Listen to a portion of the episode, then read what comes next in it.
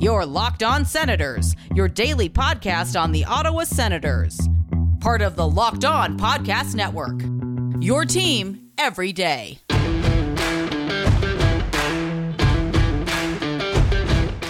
I'm Tim Stützle, and you're listening to the Locked On Senators podcast.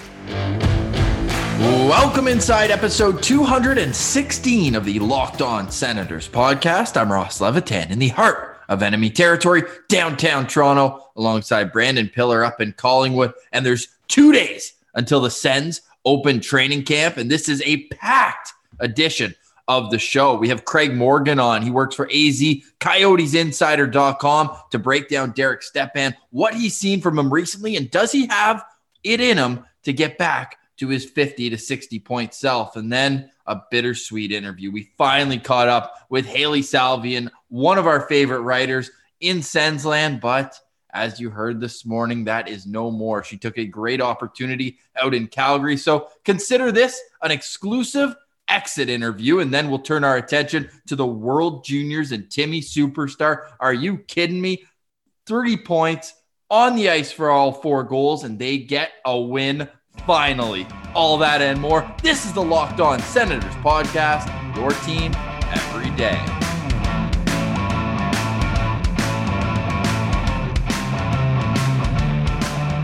Today is Tuesday, December 29th, and Pilsy, a ton to get to, but holy, I'm pretty sure Joey Daccord broke the internet yesterday. Goalie friendly show, so you know we got to shout out an absolutely sick mask. Shout out Shifty, his mask designer. Like, this is like there's a lot going on here, and I love the style of it. You got the Sens logos on the side, one glittery. With, yeah, the nice glittery gold. You got the Sens logo, then the shoulder patch S on the side as well. And of course, tying in the Spartan from 300. And then this is a little uh, kind of Easter egg that maybe not a lot of Sens fans are aware of, but every helmet that Joey Daccord has had has had the ASU mascot Sparky hidden in there. So uh, East Coast Sens did find him, but uh, see if you can find him on Joey's mask here. Yeah, it was funny too. Drew East Coast Sen wrote saying that we might need a Sparty Sparky collaboration one of these days. And I how like nice it. of Joey using a portrait of you on the front of his helmet, eh? With the six pack, the 300 Roman, and great comment from Tychos as well, saying if I could give this 300 likes, I totally would with the the 300 movie reference in there as well. And you gotta love the detail from Shifty, like the blood coming off the sword. It looks unreal. The colors are amazing. You mentioned the glittery gold on on the logo. Everything about this bucket screams NHLer. So I can't wait till Joey gets into the National League so we can get to see this on the ice on a consistent basis because, man, he's a friend of the show. We're obviously going to pump his tires, but this is objectively a sick helmet. I love it. And he he tried something different, you know, with uh yeah, like you referenced the Spartan 300 uh guy on the front. Like that's that's a cool cool thing to add there and it kind of ties in the the Senators logo and mascot with a little bit of like warrior to it, right? Like this isn't like the the politician senators sitting down here. These are the Spartans. We're coming to battle, and Joey is leading the charge. And another man who will be in that Sens army is Derek Stepan. And we had to ask somebody who covered him in Arizona because Sens fans will remember him as a New York Ranger, the 2012 playoff series, the 2017 playoff series. But Derek Stepan, we talked about it on yesterday's show. If you haven't caught up on that, we got into all the news of the weekend. But what did you learn? We'll get to Craig Morgan in just a minute. But from talking to him, do you think Derek Stepan can get back to that prime of his career? I'm no, I don't know about the prime, but I'm pretty convinced that he's going to have a better season than last season. That's for sure. Like Hot 10, take. 10 goals, 18 assists, 28 points.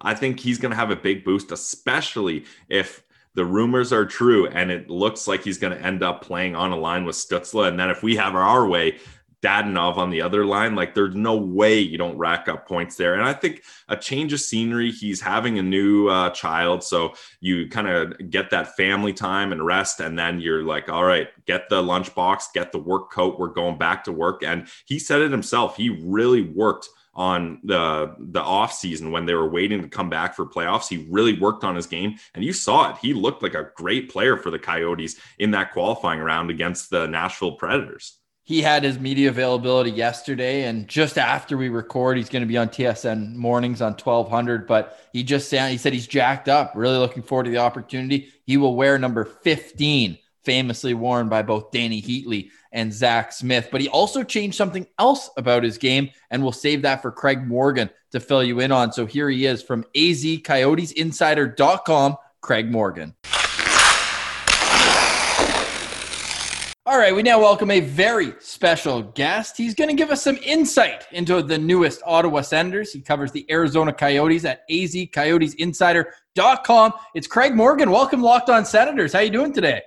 Great. How are you guys doing? Oh, we're fantastic. Like this offseason, it's been almost 300 days if you're an Ottawa Senators fan. I know your Coyotes got back into the bubble, but it's been so long and drawn out. And now here we are, three days before Ottawa training camp opens, and they're switching up the lines. They're making trades left and right with Tampa and with the Arizona Coyotes. And we thought, who better than you to have on to give us the background? How has Derek Stepan looked the past three years? He comes to Arizona in a situation where they're rebuilding, and now he's in a similar one with Ottawa. What was your initial impression to start off with the move? Well, I was in Chicago on the draft floor when they when they made the trade uh, to get him from the Rangers along with Antti Raanta in, in 2017. And John Chayka, who was the GM at the time, explained that he felt like the, this team with with a young core needed some veterans to come in and sort of shepherd these guys to NHL adulthood. So in some ways, it's a very similar situation to what's happening here in Ottawa. The move made sense to me at the time. I still think it made sense. Uh, a lot of people have criticized it, of course because Stepan's production after that first season really just fell off a cliff. But he's, he does bring a lot of other things to the table. Clearly, he brings the leadership that the Senators are looking for. He's also a very responsible defensive player, just a really smart player. When you watch him on the ice, he always seems to be in the right places. He's just a very heady player. Um, the one obviously big knock on him is with that 6.5 million cap hit, his offense is just again cratered the last two seasons. Uh, I spoke to him about this actually uh, a few weeks ago, and he really thought he had recaptured his game. He went into the offseason, he, he was determined to sort of remake some things in his game. And when he came back for the bubble, he was pretty productive. He's convinced that he's actually going to be more productive this season. And by the way, this is something you should ask him about at some point. He said he went back to a thinner stick blade. He's been using this big paddle, as he called it, for a very long time. But he went back to the skill guy blade, and he, he felt like he was a lot more productive. That was the blade he actually used for the first eight years of his career. Wow, interesting. Some stick blade ins- insight here. That's why you're the insider. Just psyche part, but who knows? Yeah. So, so I want to ask you. Obviously, a down season for Derek Stepan last season, only 28 points. Now, do you think that this is a situation where he's going to get? You said he said it himself. He feels like he's going to have a big boost. But do you think a change of scenery will, will really help him here to uh, boost that offense back up? Yeah, I mean, I think that can always help him. You know, once once he actually gets settled in, of course, it's going to take a little while for him to get there with his wife being pregnant, and we'll see how that all shakes out. But I think a change of scenery can can motivate a guy. I also think the fact that Step is going into the final year of his deal can be a motivational factor. In fact, he said it himself. Look, these guys are playing for their livelihoods. The Coyotes have six of these guys, or had six. Now they have five going into the final year of their contract, and and several of them actually were really candid in saying yes it can be a motivating factor that can just push you a little farther along. Yeah, and it's a situation we did some background. It was a six year contract, so you're going back a little further, but he was almost a point per game the last contract year and had 19 playoff games. I believe he was in double digits in points in that situation too. Under Rick Tocchet, like it seems like he's a pretty defensive minded coach. Could that hinder an offensive guy like Derek Stepan, or was this a situation where maybe he did have to adjust his style of game too? Yeah, I you know I hear that. I heard the same thing about Dave Tippett. Here, here's the thing: coaches will will coach to their players, and the Coyotes just didn't have enough elite talent up front. That's why they played a defensive style because their strength was goaltending and the blue line. Having said that, look, Step had he was incredibly consistent over much of his career, 50 plus points almost every season, and he did that his first season in Arizona. So I don't really think you can blame the system. I think there was something in Derek Stepan's game that really slipped the last two seasons. Now, again, he was a very responsible defensive player. A lot of times they gave him tough matchups defensively, but even that really isn't a huge switch from what he was doing in New York. I think something just fell off there with him the last two seasons, and now he's trying to recapture it. So when he was in Arizona, I mean, uh, as Sens fans, we don't get to see a whole lot of the Coyotes playing, so we didn't really get to see uh, the situation he was in. Who was he mostly playing with, and do, and who? What style of player do you think he should be playing with when he comes to Ottawa here? Well, I mean, he's he he bounced around actually. They they juggled the lines quite a bit because they were trying to find something that would work offensively. That like that January February stretch they went through, they just couldn't score at all. It felt like they were losing a one goal game every night, and they dropped from first place to out of the playoff picture. It was crazy, but um, he played a lot with Clayton Keller. They seemed to have some chemistry at times together. Um, he likes to. I, I know he still likes to play with the puck, so you, you got to find guys that'll that'll work with him there. And he likes to have a guy who can go get him the puck. Lawson Crouse at times was a guy that helped him in that situation. But I also think Derek's a, a pretty versatile guy. He's a pretty versatile player, so he can blend with a number of different styles. They'll, they'll just have to tinker with that in camp. I'm really intrigued with the Arizona Coyotes because they're at a very strange spot in their franchise right now, especially after the way that last draft went for them. What's next for the Coyotes here? Like, are they at a stage where it's tear it down and and try to get future picks, or where where are they headed here? Do you think? That Ekman Larsson storyline was just crazy to me. It was like you had a window to trade him, and now is he going to stay there long term too? Yeah, I mean, I, I was uh, obviously following that one very closely, and I was the one who, when when uh, the deadline, they set his agent set a deadline, and as soon as we arrived at that deadline, his agent sent me a text saying, "Time's up. He's not going anywhere." And I mean, at least for this season, I would assume that's the case. Oliver really wants to play here. He wants to stay here, and and I think that was clear. The fact that he had, you know, uh, the, the clause in his contract, but he still gave him two two teams to explore it with it was pretty clear that he wanted to do what was best for the team, but he wanted to stay here. And when they couldn't work out a trade with either Vancouver or Boston, you know, he wanted to come back. But getting to the the bigger picture of what you asked me initially with what they're trying to do, they had a bunch of those guys, as I mentioned earlier, that were going into the final year of their contract. They tried to move a lot of those guys. They really wanted to tear this thing down, acquire draft picks, which they obviously do not have for a variety of reasons, whether it's the wrist slap from the NHL because of the combine violations or trading picks away for guys like Taylor Hall. They don't have a lot of draft picks. Bill Armstrong really wants to reacquire some of those. But the market was so awful this offseason with the flat cap and other reasons, you know, teams losing money. They just weren't able to do it. They finally got this one deal done for Stepan and they feel they got a really good return.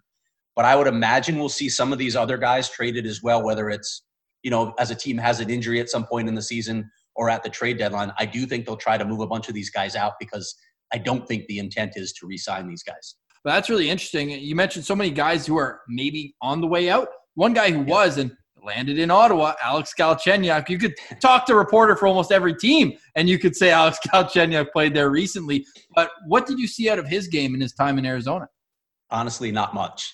There was a there was this preseason game where they had everybody excited about the power play with Alex Galchenyuk on it, and there was the, the first preseason game they played at Gila River Arena I mean, they just looked dynamite. He was he was in that he was on the off wing, you know, just sort of in the shooter slot.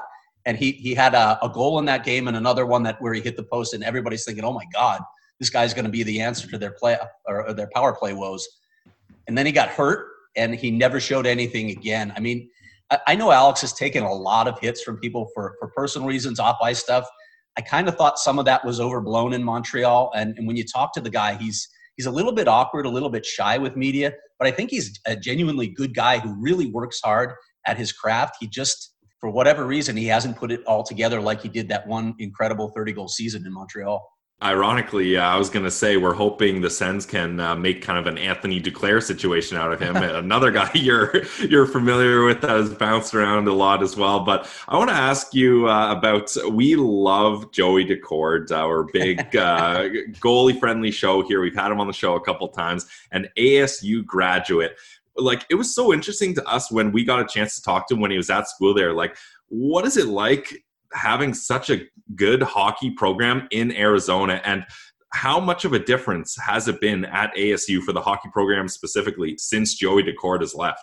Yeah, I mean, he, first of all, yes, he's a, he's a great personality. I love talking to him. I talked to him when I wrote the story on Brian Daccord when the Coyotes hired him to run their goaltending department, and of course, he was money with the quotes. But it's really weird that there's a D1 program here, and it's even stranger that they launched it before they had an arena. Now they thought they were going to have an arena solution a couple times. One time with the Coyotes, and it didn't happen. So they've been waiting five years now. They're going to have to play next season at that community ice rink called Oceanside Ice Arena, which really isn't even one of the nicer community rinks in the area. Beyond that, they got a new arena coming, and I just think it's going to pay so many dividends for this program. They've already proven that they can compete in D1 in spite of the fact that they're this outpost so far away from any other D1 program. People criticize them for letting the club coach take over. Greg Powers has done an unbelievable job with his staff of recruiting. They're obviously, you know, playing an entire road season this year in the Big Ten, which is insane, but they've been competitive since that first weekend. I, I still think they have a chance at the tournament this year. But when that arena arrives in uh, the 2022 2023 season, I don't see any more roadblocks for this program. I just think there are going to be so many players that want to come play here simply because you're walking to practice in, in flip flops and a t shirt, and there's palm trees everywhere. I mean, it's it's the only Division One market like that in all of North America. Yeah, well, it attracted Mario Lemieux's son, so you got to think yes. if it's good enough for him, how can it not be good enough for you? And man, you're going to see that son and Daddy Briere's son too. Oh, really? That, yeah, that's amazing. Well, Danny Briere, uh, maybe a notorious name around here for the Sabres Sens rivalry in the mid 2000s. but you look at the grassroots that that's going to create in Arizona. Everyone talks about Auston Matthews, but people forget he's actually the second best player born in Arizona. Now, he didn't grow up there, but I think people listening would say Brady Tkachuk would be right up there. Well, uh, his dad was playing for the uh, Phoenix Coyotes at the time. But we're really intrigued actually by the Arizona Coyotes because there are some parallels in going through a rebuild like the Ottawa Senators are, but without the draft capital. It's going to be fascinating, and we're looking forward to catching up again down the road and following your work at AZ Coyotes Insider. Craig Morgan, really appreciate you taking the time with us tonight. All right, guys. Really, thanks for having me. Anytime, just give me a shout, and I will uh, be happy to join. Hope you guys enjoyed that chat with Craig. It's a little something different, but we think it's great to get insight from people who would see these guys on a daily basis. So expect more of that in the future of really tapping into different markets around the NHL when it does have to do with your Ottawa Senators. Something we're going to have to do with Hailey now that she's out in Calgary. And there is that stretch of five of six late February where there's just going to be a bloodbath between Calgary and Ottawa. So we'll absolutely get Hailey on the show. We're coming up to her as well. But when an episode is this packed, you better have your Built Go's handy because Built Go makes you the best at what you do. And in this situation, it's as simple as getting through a packed episode of the Locked On Senators podcast. Like, let's be honest, everyone has that wall, whether it's mental or physical. You can break through it with Built Go, and you can take it every day. They come in easy to take one and a half ounce packages that you can put in your briefcase for the most focused presentation ever. Your golf bag, if you're lucky enough to live somewhere where it's not covered in snow like it is up here in enemy territory, or you could just put it in your pocket and get through the day. Built Go is the best workout gel on the market. Think about it like this it's five hour energy, but without that same crash feeling. Plus, it's natural, therefore, it's better for your body. It's like drinking a monster drink, but with a third of the caffeine and better results. Comes in three delicious flavors as well, so you never get bored of the same old. You can have peanut butter honey one day, you can have chocolate coconut the next, and have your third option of chocolate mint. Now, how does Built Go work so well? Built Go combines energy gel with collagen protein. Collagen protein absorbs fast, so it gets into my system and it's easy on the stomach too. Built Go is loaded with good stuff that ignites my work, like beta alanine, like B3 honey, and as I mentioned, it has that kick of caffeine. Built Go then kicks me into high gear and keeps me going strong throughout the day. 10,000% of your daily recommended dose of B12, B6, collagen protein as well. It promotes joint, soft tissue, hair, and skin health. This stuff literally makes you look better. Visit builtgo.com and use promo code LOCKED, and you'll get 30% off your next order. That's promo code LOCKED for 30% off at builtgo.com. Let's go. All right, we've teased it enough. Hailey Salvian coming right up, but how could we not talk Timmy Superstar? This guy is an animal like Pilsy. I'll get into the game against Slovakia, but you look at his ice time throughout the tournament 26 minutes in game one, 22 12 against Canada. And the only reason it wasn't more is because what's the point? You're down 16 to 2. I don't think you really need to push it into high gear. But when it's tied in the third period, you certainly do. He played 31 minutes and he played three out of four minutes in overtime. This guy, it seems like he's Thomas Chabot, but at forward. It's incredible what Timmy Stützle does. And at every single game, I'm more and more and more intrigued about him. And proving myself more and more wrong about him. Like ha- having to see him in these situations, they're down so many players. They're already a weaker team in the tournament, but Timmy Stützle just continues to impress. Whether he's scoring goals, whether he's doing a million dekes in his own zone around around attacking forwards just to uh, pass the puck to the defenseman behind the net, like it's endless what this kid can do. Another thing I love that he does on the power play when the puck is on the other side of the ice, he's using his stick like it's a wand. He's like like facing one player. He's like, no, pass it to that guy. And then it goes to another. He's like, no, over there. No, this guy's over. He's like an air traffic control guy. Exactly. And then he's beaver tapping when he wants the puck on his stick. And he scored the first goal on a beautiful tip. The second one, eh, we'll call it a greasy bounce. But when you go end to end, you earn yourself those bounces. So a pair of goals. Then he adds an assist as well. And he he did he did he get one on the overtime winner as well? I don't think so. He got the secondary assist on okay, the OT so winner. Three points though, right? It was the third goal he didn't contribute on, but he was on the ice for all four. Yeah, I mean, when you have the ice time Timmy Stützle has, there's a good chance you're on the ice for all four goals. And something that's uh, really impressive to me too, Ross, is you look at this German team; they only have nine goals total scored, but three of their players are in the top seven in points of this tournament. You got John Peterka, who has five points. You got Timmy Stützle, five points. And then Florian Elias with six points. Only Dylan Cozens has more points than him. Like that is just wild. So the Germans obviously relying heavily on these three players, but they're coming through like a 4 3 OT win against Slovakia. But it is a little tough for them going ahead here that they took that game to overtime. That's going to hurt them points wise. They really needed kind of a clean uh, regulation win sweep over Slovakia and Switzerland. So it'll be interesting to see if Germany can hold on here.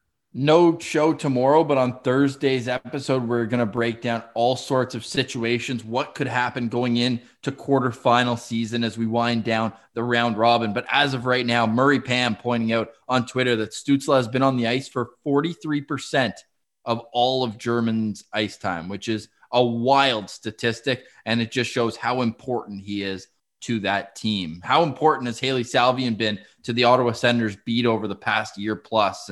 I don't think you can measure it. Maybe in terms of articles, yeah, but in terms of impact and putting Ottawa on a national scale with the athletic, it's been a real pleasure to have her in the market. So unfortunately, we found out right before the, we recorded this interview that this was going to be it. So Turned out to be an exclusive exit interview in a sense, but Pilsy, it was great catching up with Hailey. Absolutely. I mean, we uh, we had been back and forth with Hailey for quite a while, uh, trying to work out a time to get her on the show. Better late than never, really. We got her right down to the wire, but it was it it was bittersweet because Hailey brought a fresh new perspective to the Sens beat, right? Like a lot of we we know the usual suspects. Uh, one we won't name on this show, but then you got uh, you know your TSN guys, the Sportsnet guys. Like there's there, there's very similar mainstream ways to cover this team. And I thought Hailey brought a really cool, fun, new perspective to this. And she got a lot of good stories uh, out of this team, just like you'll hear her favorite story about uh, Boro and his wife in during uh, trade deadline time. So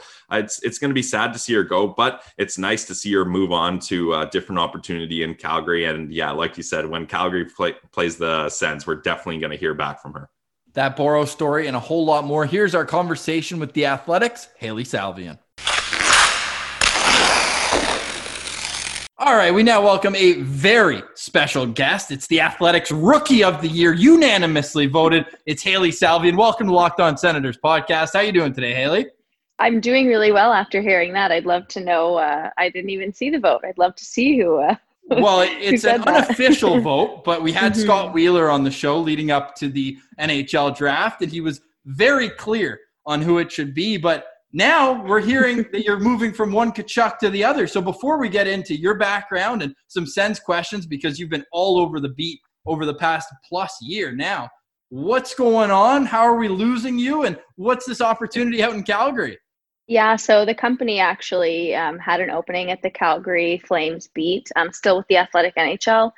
Um, it was open internally, and we just, you know, after some discussions with my bosses, with my family, everyone, we just thought it would be, you know, a really exciting and new opportunity for me in 2021. Um, I really love the city of Calgary. I really love that side of Canada. I'm a big outdoors person. I loved my time here in Ottawa but I just felt that, you know, with that opportunity coming up, I didn't know when an opportunity to cover a team like the Calgary Flames would come up again. And it was similar to when I took the opportunity to cover the Ottawa Senators. I, I didn't want to let it pass by.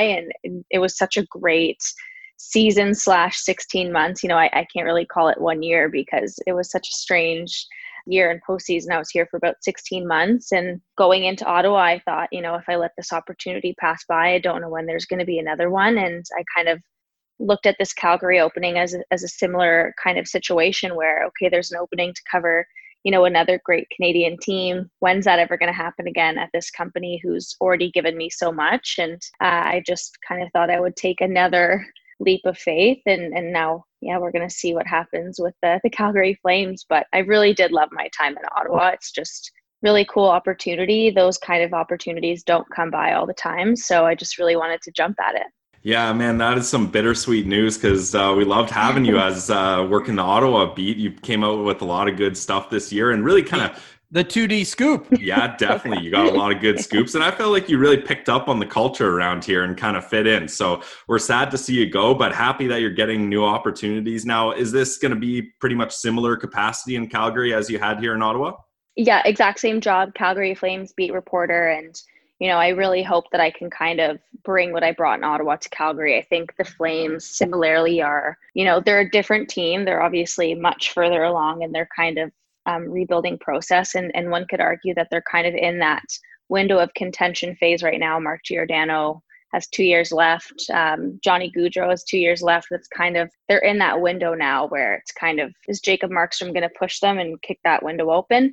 I, I, just think there's a lot of really cool and interesting things that you can really dive into on this Flames beat. And similarly, there was a ton to sink your teeth into with the Ottawa Senators coming into the season. And I just hope that I can bring that same kind of fresh energy. I think that was something that I was really excited and happy that I could bring to the table in Ottawa. And thank you for saying that you feel like I kind of got it because, you know, I felt like engaging with the fan base and our subscribers and just talking to people on Twitter and, and reading things and just following people on Sens Twitter I found that it really helped me get to know the fan base and what everyone wants and really get the finger on the pulse of what Ottawa Senators fans are thinking and wanting. And I hope that my coverage of the Senators kind of showed and, and was exactly what fans are looking for. So I'm really hoping to do the exact same thing in Calgary with, you know, a really exciting Flames team. It is sad to see you go. And I want you to kind of look back now. You've had so many articles. Pilsy mentioned the scoops, but deep dives and Josh Norris. And Pilsy and I worked in the production team in Belleville. We saw you. You made those trips down to Belleville. You were up there yeah. watching it and all that. So we really do appreciate that. But looking back, what was the one story that really stayed with you and you think will be a highlight when you look back on your time in Ottawa? Yeah, that's a good question, and that's Thank funny. the Belleville trips are always the best. Um, I found that that was so important for me heading into this season was the importance of the prospects in the rebuilds, you know, I'm not going to learn much about Josh Norris if I'm sitting in Ottawa. So you may as well just drive to Belleville, watch Josh Norris, watch Logan Brown. I drove down when Wolanin had his first game back. I drove down with Graham Creech from TSN 1200, and you know, my my best friend and I, Jessica, she, her and I worked together when I worked with the Gens, and she was my boss, and so we went down for the one game against Providence because two of our former Gens players were playing for the Providence Bruins. So she was kind of sitting there like cheering for the former Gens and I was sitting there like stop like I'm trying to to analyze prospects and she was getting all excited. But uh, it's funny that you guys noticed in Belleville cuz that was a really big part. But in terms of like a really you know story that's going to stick with me I would probably I would probably say my story about Mark and Tara Borowiecki at the trade deadline. Um, that was a really important narrative to tell. And we see the lists every year and top trade bait boards and, you know, why this guy should go and like, what are you going to get for this guy at the deadline? And, you know, you really lose the human element. And I understand the trade bait boards because I've done them too. But I think what's lost at the trade deadline is that these are human beings um, with families. You know, it's really difficult, especially under the circumstances that the Borowieckis were under with Tara pregnant. They had tried for years and years to, to have a baby and they finally, you know, were about to have their first kid and, and Mark was, you know, unsure if he was going to get traded or not. And there was a lot of anxiety there. And it, a lot of that anxiety kind of culminated in I don't know if you guys remember, but Borowiecki missed a few games with flu, and he believes a lot of that was like anxiety induced. He was just so stressed out that he just made himself sick and his body just shut down. And those kind of personal stories are really important to me. And that's going to stick with me, not just because of the importance of telling that kind of story and bringing that human element element in, but just how meaningful it was to have the trust from Mark and Tara and me to tell such a personal story. You know, it really meant a lot to me. And I think it was a testament to the kind of relationship that we were able to kind of build in the locker room this year because it's not all just why didn't you score on the power play and what's going wrong on the PK. It's the hey, how are you? How's your wife? Oh, she's pregnant. That's amazing. How's she doing? How are the dogs? Those are really, really important conversations and to kind of lay that foundation and, and gain the trust, like I said, to tell a story like that. And then, of course, the story itself, I just think was super important. Those are my favorite ones is the peeling back the curtain and really just helping fans get to know these people because sometimes people forget that they are people at the end of the day. Yeah, and I mean those are the best stories to tell. The ones where it's yeah, like you said, not just stats and uh, box scores and numbers, and especially when you get a guy like uh, Boro, right? Like he's a guy that is mm-hmm. often very candid. You know, he really has shown that he wants to do the right things in these com- in the community on and off the ice. And it was I was one of the people that was really sad to see him go. Now, do you think that the Senators have done a good job this year of kind of trying to replace that role that Bor- Borowiecki had, and not just the toughness, but also the leadership and good character guys. Hope you're enjoying our chat with the Athletics Hailey Salvian, but we need to come to you with our new sponsor, exclusive sponsor, only with the Locked On Podcast Network. That's betonline.ag. And look, this is a hockey podcast, but you can bet on any sport out there. Let's talk about football. The playoffs are coming up. Week 17 is on the horizon. There's a lot of action to be had. The playoff pictures are still not clear. We're going to see some good battles here. So there's only one place that has you covered and one place that we here on the Locked On Senators podcast trust. That's betonline.ag. Sign up today for a free account at betonline.ag and use that promo code locked on for your 50% welcome bonus.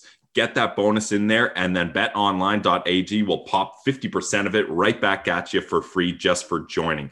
Don't sit on the sidelines anymore. Get in on the action. Don't forget to use the promo code locked on to receive 50% welcome bonus with your first deposit. That's betonline.ag, your online sportsbook experts. Now back to our chat with Hailey. Yeah, I think um, certainly after this weekend, we've seen a number of moves that have kind of given a little bit more of that um, experience and leadership. I think Erik Gudbranson's probably going to be the closest to like a, a Boro replacement in the sense of being a blue liner. He's a local guy. He's a big guy. Um, you know, he's maybe not the same kind of bruiser that Borowiecki used to be. I know Boro kind of transitioned away from that role in the later years due to CTE, but I think Gudbranson's probably, you know, going to be the guy that goes in. You know, he's apparently very good in the room. I've heard very good things about his leadership capabilities. And, you know, he's going to be a guy who can, just like uh, you know, Hainsey and Borowiecki, he's going to be a guy who can kind of take Chabot and Brannstrom, Wolanin under his wing and kind of show them the ropes. And I think Derek Stepan is probably going to be a, a, similar role. He's 30. He's had a long time in the National Hockey League. You know, I think there's arguments to be made that his play is declining with his age, but I think the importance of having a guy who's been there is really is really huge. So I think they've done a good job, but at the same time, you know, I think Borowiecki was the perfect guy for that kind of role. But at the end of the day, you know, the decision was made by Borowiecki and by the organization too, to maybe a lesser extent. But it was, I'm going to move on and I'm going to seek other opportunities. So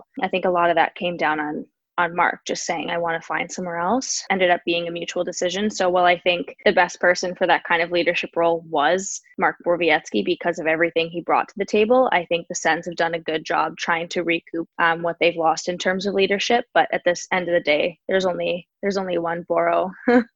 So. There certainly is. I mean, growing up in the system, a fifth round pick, going through the yeah. the ringer in Binghamton of all places, and finally making it. Yeah. It's a shame it uh, couldn't work out longer. And as a former summer hockey teammate of Erik Gudbranson, we're 14. I can definitely vouch for his leadership and character.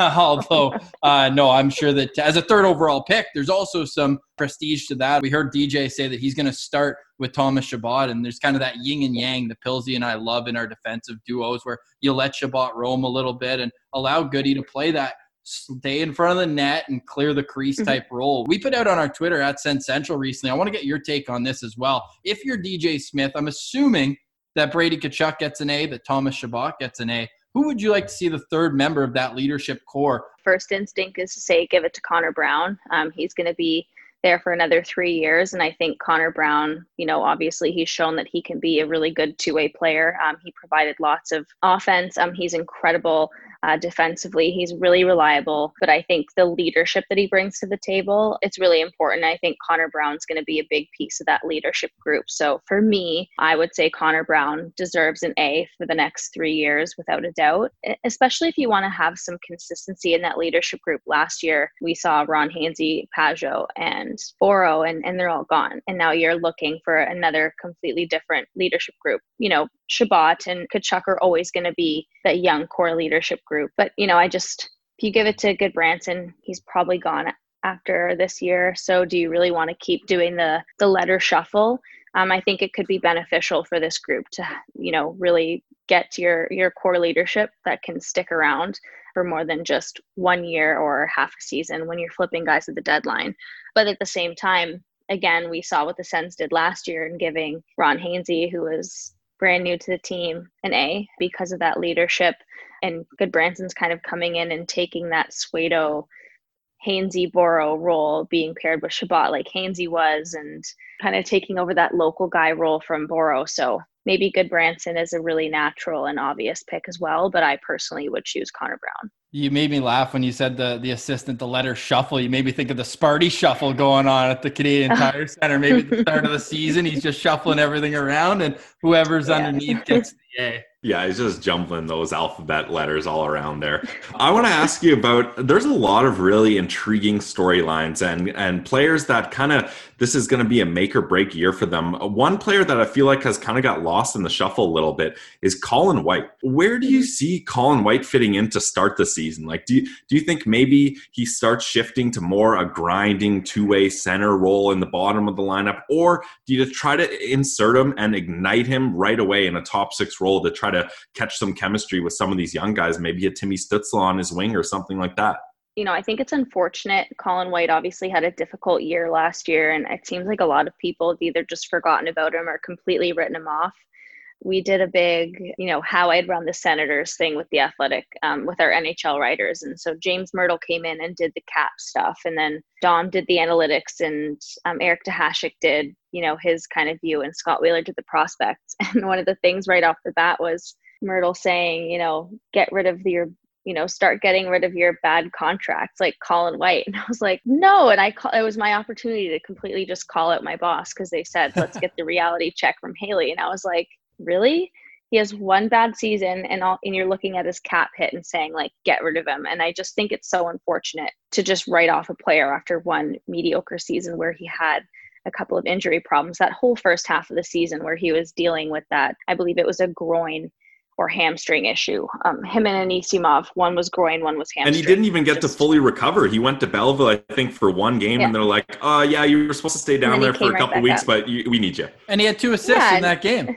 I know, and, and it's just a shame because you know I think Colin White has the potential to to be a good player. It's just you have to give him a chance to show that he can do that. And you know, last year he was up and down the lineup. He was moved, you know, he was injured, then he was moved to the wing. He was moved up and down. You're you you're going from playing with Mark Stone and Brady Tkachuk to playing up and down the lineup with a rotating cast of bottom six wingers, essentially. I mean, there was no consistency for Colin White, and it's difficult for a young player to to really find their game and find their place on a team when that's the reality for them.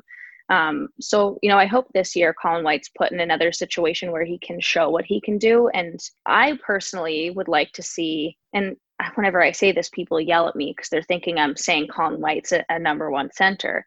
But I would personally like to see Colin White on the top line with Dadonov and Tkachuk to kind of try to recreate some of that Mark Stone, Brady Tkachuk top line energy. And if that doesn't work out, then you can move him down the lineup and see if, okay, maybe he's a bit more of a Pageau type guy, two way, make him a bit more of a defensively reliable bulldog style player. But I think, you know, we saw a really good version of Colin White with Mark Stone and Brady. So I would like to personally see them try to recreate that with Dadonov, who, you know, he's not Mark Stone, but he's a really good offensive player. And I think that could be a really good and successful experiment if Colin White rises to the occasion.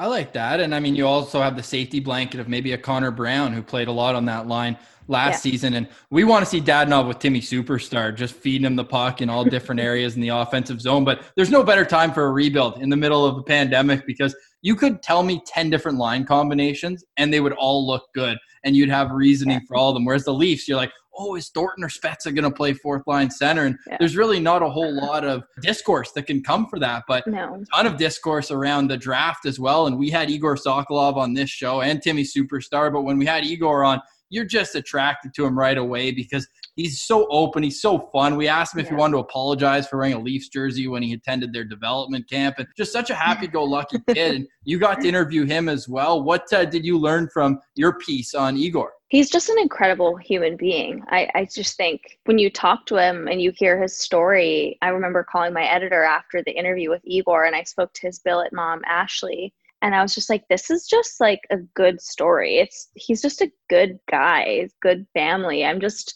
you're a reporter for me. And it's like okay i've got to be i don't want to be biased but you're like i'm rooting for this guy. yeah, like you, you talk out. to oh my god yeah. I was like i'm cheering for you, man. Like just a good guy and everything that he's kind of worked on and, and kind of been through. I know it's not unheard of in hockey to move away at a young age, but I just always feel for someone. You move away from home at 13, you move across the world at 16, and you watch your dream slip away two years in a row. And you have that really difficult moment where you realize like maybe i'm not good enough. Okay so what am i going to do about it? And a lot of people would just say okay maybe i'll find something else. I'll go to university. I can get my university education paid for. I'll stay in north america and i'll get a degree. Or you can you know really dial it in and focus. And and that's what he did. And he had an incredible season. He was arguably the best goal scorer in junior hockey last year and major junior across canada and you know obviously got drafted by the sens. And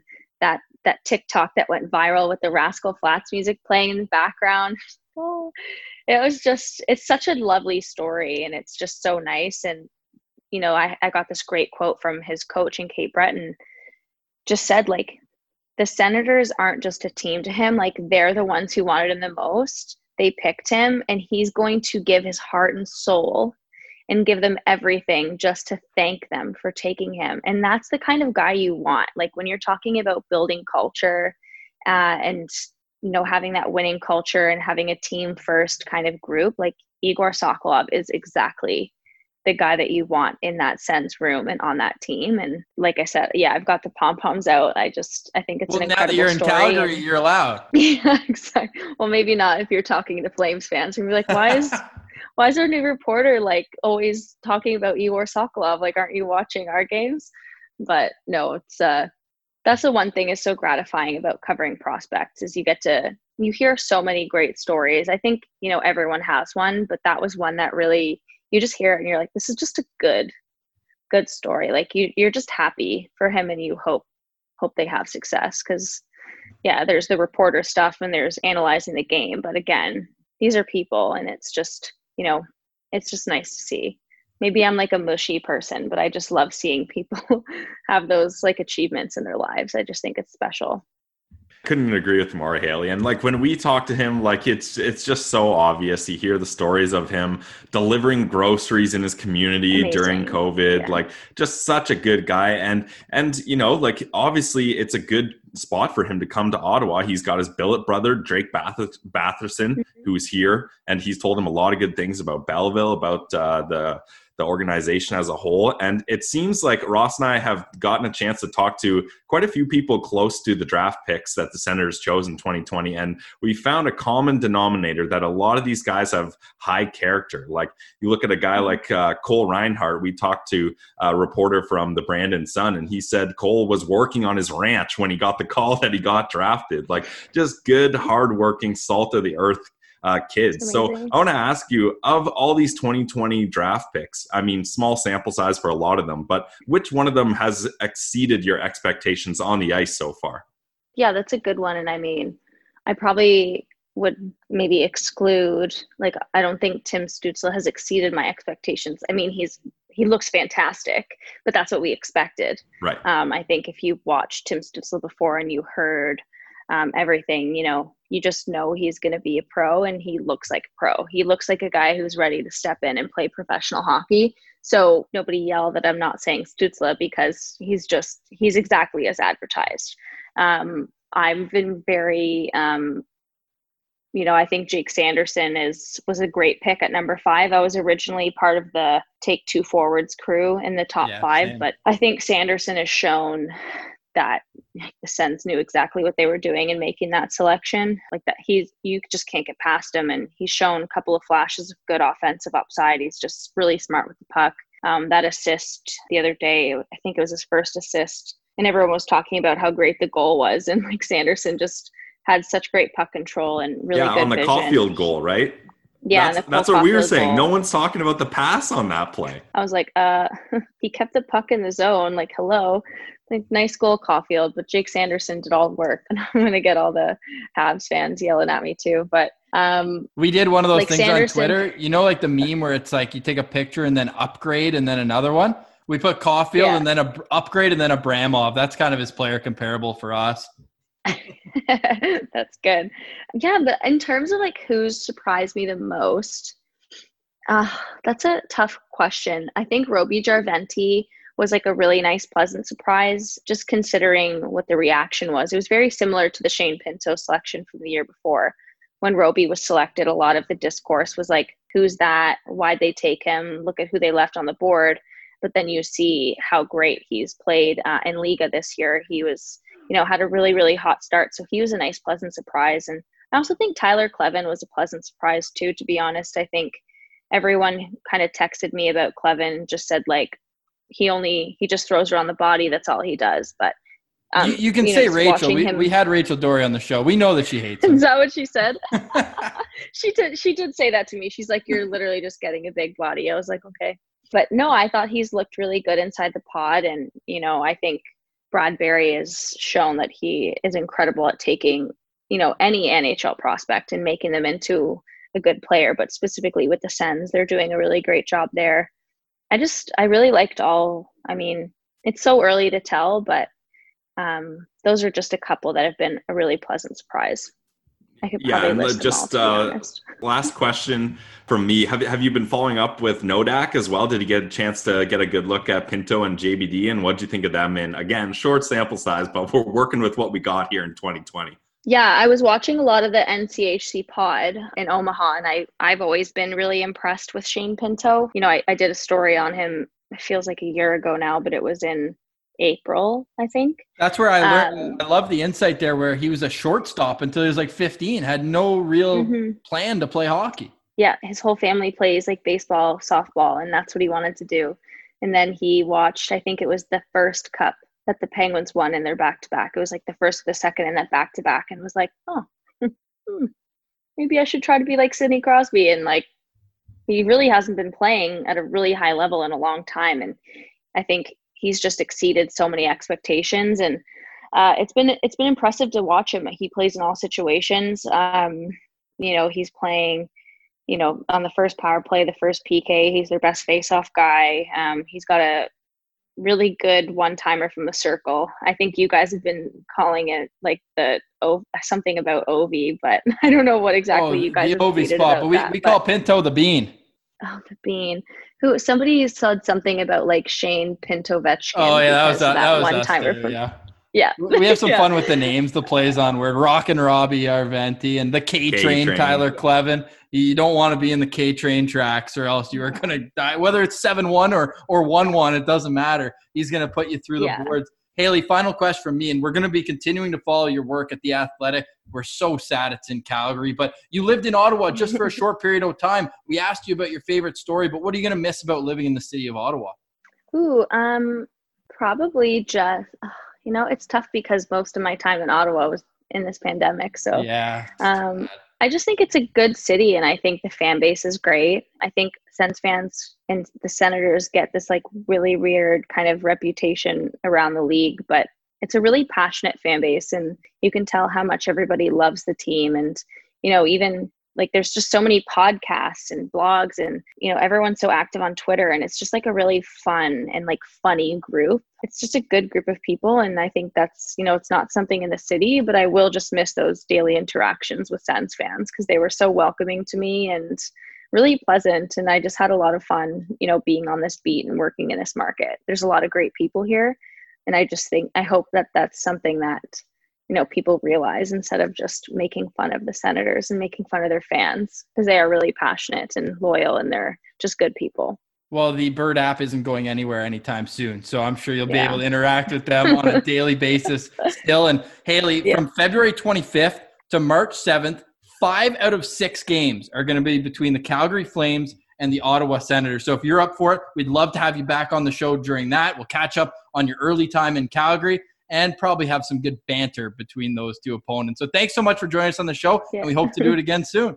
Awesome. Thanks so much, guys. Just a class act all the way to the end, eh, Pills? Thanking the fans, and we thank her for joining the show. We're going to wrap up. No uh, organizational rankings today. It's been a packed show already. I mentioned no show on Wednesday, but we'll be back on Thursday with another great interview with Sylvain Saint Laurent. Pilsy, can you think of anything else happening on Thursday? Of course, it's a day we've all been waiting for. There's no way I would forget this date, Ross. It's the start of NHL training camp for those seven teams that did not qualify for the playoffs. And this this is it. Like we're we joke with uh, Sylvain as you'll hear in the interview, but the lineup tweets are going to be coming out fast and furious, and there's going to be way too much, way too early speculation on who's playing with who, what lines work, who deserves a more of a chance, and uh, you know it's it's going to be crazy, but it's going to be fun and where Derek Stepan will fit in because we know that he will not be at camp on day one awaiting the birth of their third child. So an opportunity for another young center to come in and get an, um, a chance higher up in the lineup. Pilsy, it's going to be 295 days from the last game they played